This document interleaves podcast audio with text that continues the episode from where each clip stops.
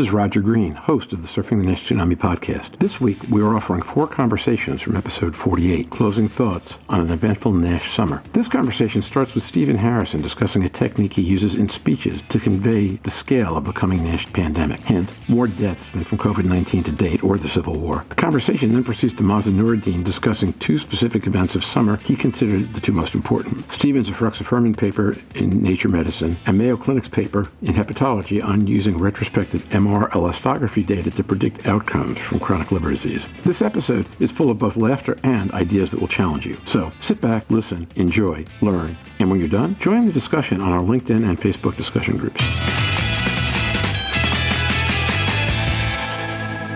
Roger Green.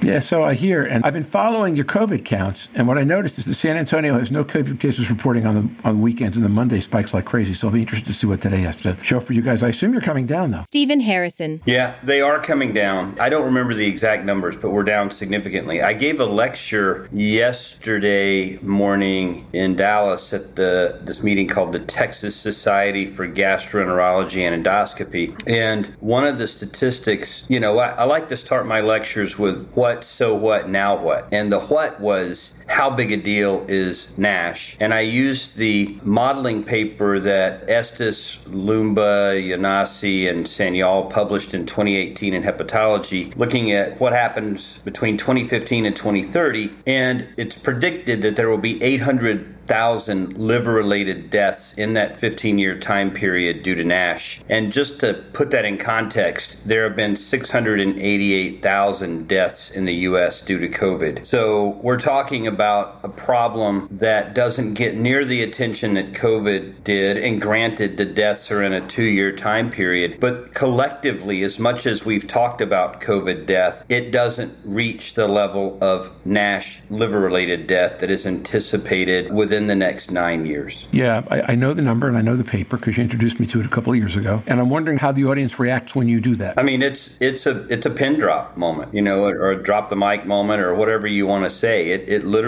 sets the stage for that's the what, and now let's talk about now what drug development, identifying these people non-invasively. The so what is how are these people going to be found and identified, and then what we're going to do about it. So it sets the stage for a good lecture. Now that you got everybody's attention. And quite frankly, it sets the stage for Mazen as he pontificates on all things Nash over the next, let's give him like 35 minutes instead of a full hour. Well, no, we'll give him the hour because you just took 10 minutes of it back, so we're rocking. Mazen, this, the theme's been really simple. Pick something from the summer that you think is really interesting and talk about it for a few minutes, and then we'll intervene with questions and comments. And everyone who had to do this for only 25 minutes did not have the benefit of having Stephen to help out. So I figure he'll eat up some of your time just because, well, he already has, and because he will. But why don't you jump in? Where do you want? Where do you want to start this conversation? Mazen Noureddin. Yeah, so this summer, there were a lot of good things happen in this summer, but a couple of things, uh, I don't want Stephen to blush, but I was impressed by his activity in this summer and the new theme he has done that he is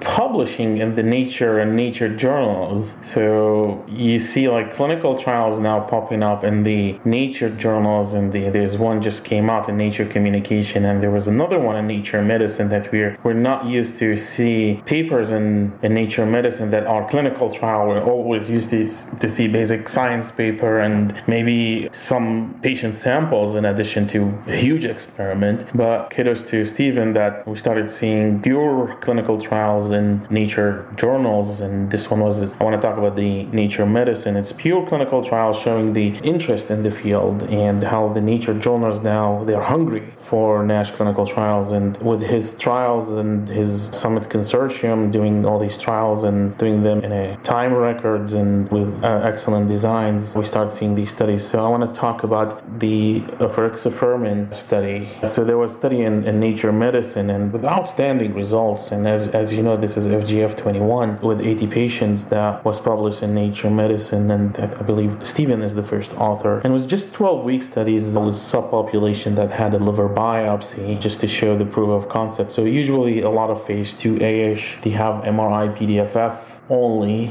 but they went beyond that and they had subpopulation with liver biopsy, and there were multiple doses 70 milligram, 50 milligram, 20 milligram, and placebo. And I, I was stunned by the results with this FGF that the MRI PDFF within a short time reached a very significant improvement. The absolute reduction was up to 14% in the 70 milligram, and the relative reduction was up to 72% in the 72 milligram. The more than 30% reduction, which is what everyone is talking about, the percentage of patients that achieved that was almost to, I think, 100%, and the 30% something we have not seen before. And then they went beyond that and they looked at the 50% and the 70%, which is much harder to reach. And the 50% was 93%, and the 70% was up to 80%. And this is a single drug achieving that. I was looking at these results, super impressed by it. Then we, we have starting coining this term, which is I don't know if we're gonna call it a cure at the end or not, but having less than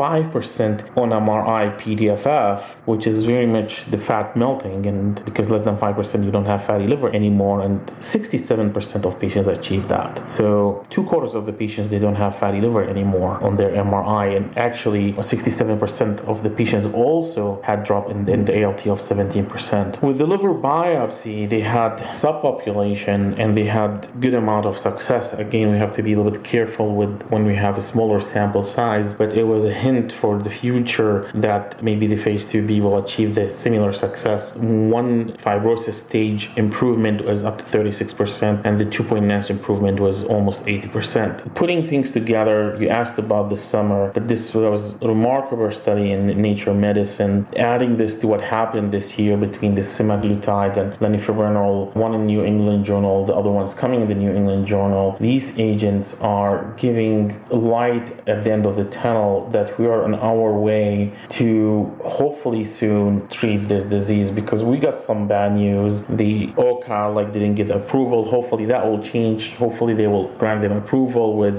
additional data submission. If not, we have others on the way. And of course, with the resmetirom also pending results, I think this is exciting time that the summer trial results confirm that. I want to take, since you gave me an hour and a half to talk, no, I'm not taking an hour and a half. Since you gave me a little bit time to talk, I think you mentioned Alina is coming on another episode in the future, but I want to emphasize a CGH paper that also the Mayo group put out that just came out. Um, so this is additional MRE paper. I want to talk about it. So we talked about the therapeutics, which I see um, very promising. These Nature's paper added in the summer on the non-invasive testing, which we all hope that is going to replace liver biopsy in registry trials because they're already in clinical practice.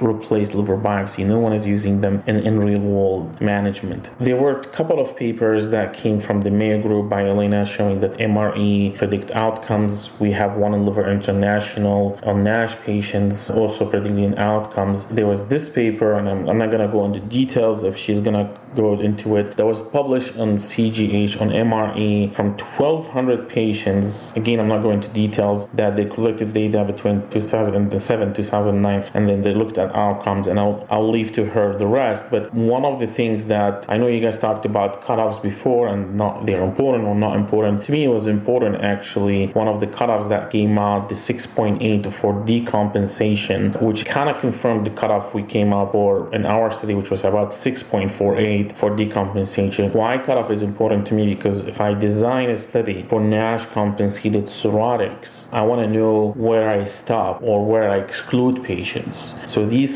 certain cutoffs is important to me to say 6.4 and higher or 6.4 and higher exclude these patients because they're reaching a point that they might jump off the cliff and you might not see benefits. So I will leave that to your future episodes, but we have evidence from this summer that therapeutics are heading the right direction we're heading also the right direction with non-invasive testing. We're proving that hopefully we have the SVR, of course not SVR, this is the hepatitis C analogy, that SVR and hep C correlated with outcomes, and that's why it replaced liver biopsy. We're getting that now in NASH, and we just have to formalize it and make it official with the regulators to move toward registry trials with NITs. So with that, I'll stop and I'll move it here. So Stephen, why don't you pick any one thread in the last nine minutes of Mazen and just pull on it? It can be the Frux, it can be the MRE, it can be really whatever you want to be. Just take one and pull on it. There's a lot to pull on here. First of all, I completely agree with Mazen that we're we're seeing a lot of movement in NASH. We're learning more and more about every facet of this disease. And the two components that Mazen mentioned predominantly, what we're learning in the NIT space and what we're learning about drugs that modulate disease relative to NASH has been refreshing to see. And let's be honest, it's hard to keep up with it. It's hard to keep pace with what's happening in drug development and in NIT development and in epidemiology, but quite frankly, even pathogenesis of this disease. Just when I think I've got this figured out, I get hit with a curveball of, I never thought of it, something like that. And I'll come back to that in a minute because there was an interesting lecture I listened to from Scott Friedman when I was in Paris two weeks ago that really just was an eye opener for me in regards to stellate cell function. And now, back to Roger. We hope you've enjoyed this recording. If you have any questions or comments about the content of this conversation or the entire episode, please send an email to questions at surfingnash.com. We will be back next Wednesday, October 6th, hopefully discussing the new clinical care pathways published today in gastroenterology. I hope you'll join us then. And until then, stay safe and see you on the podcast. Bye bye now.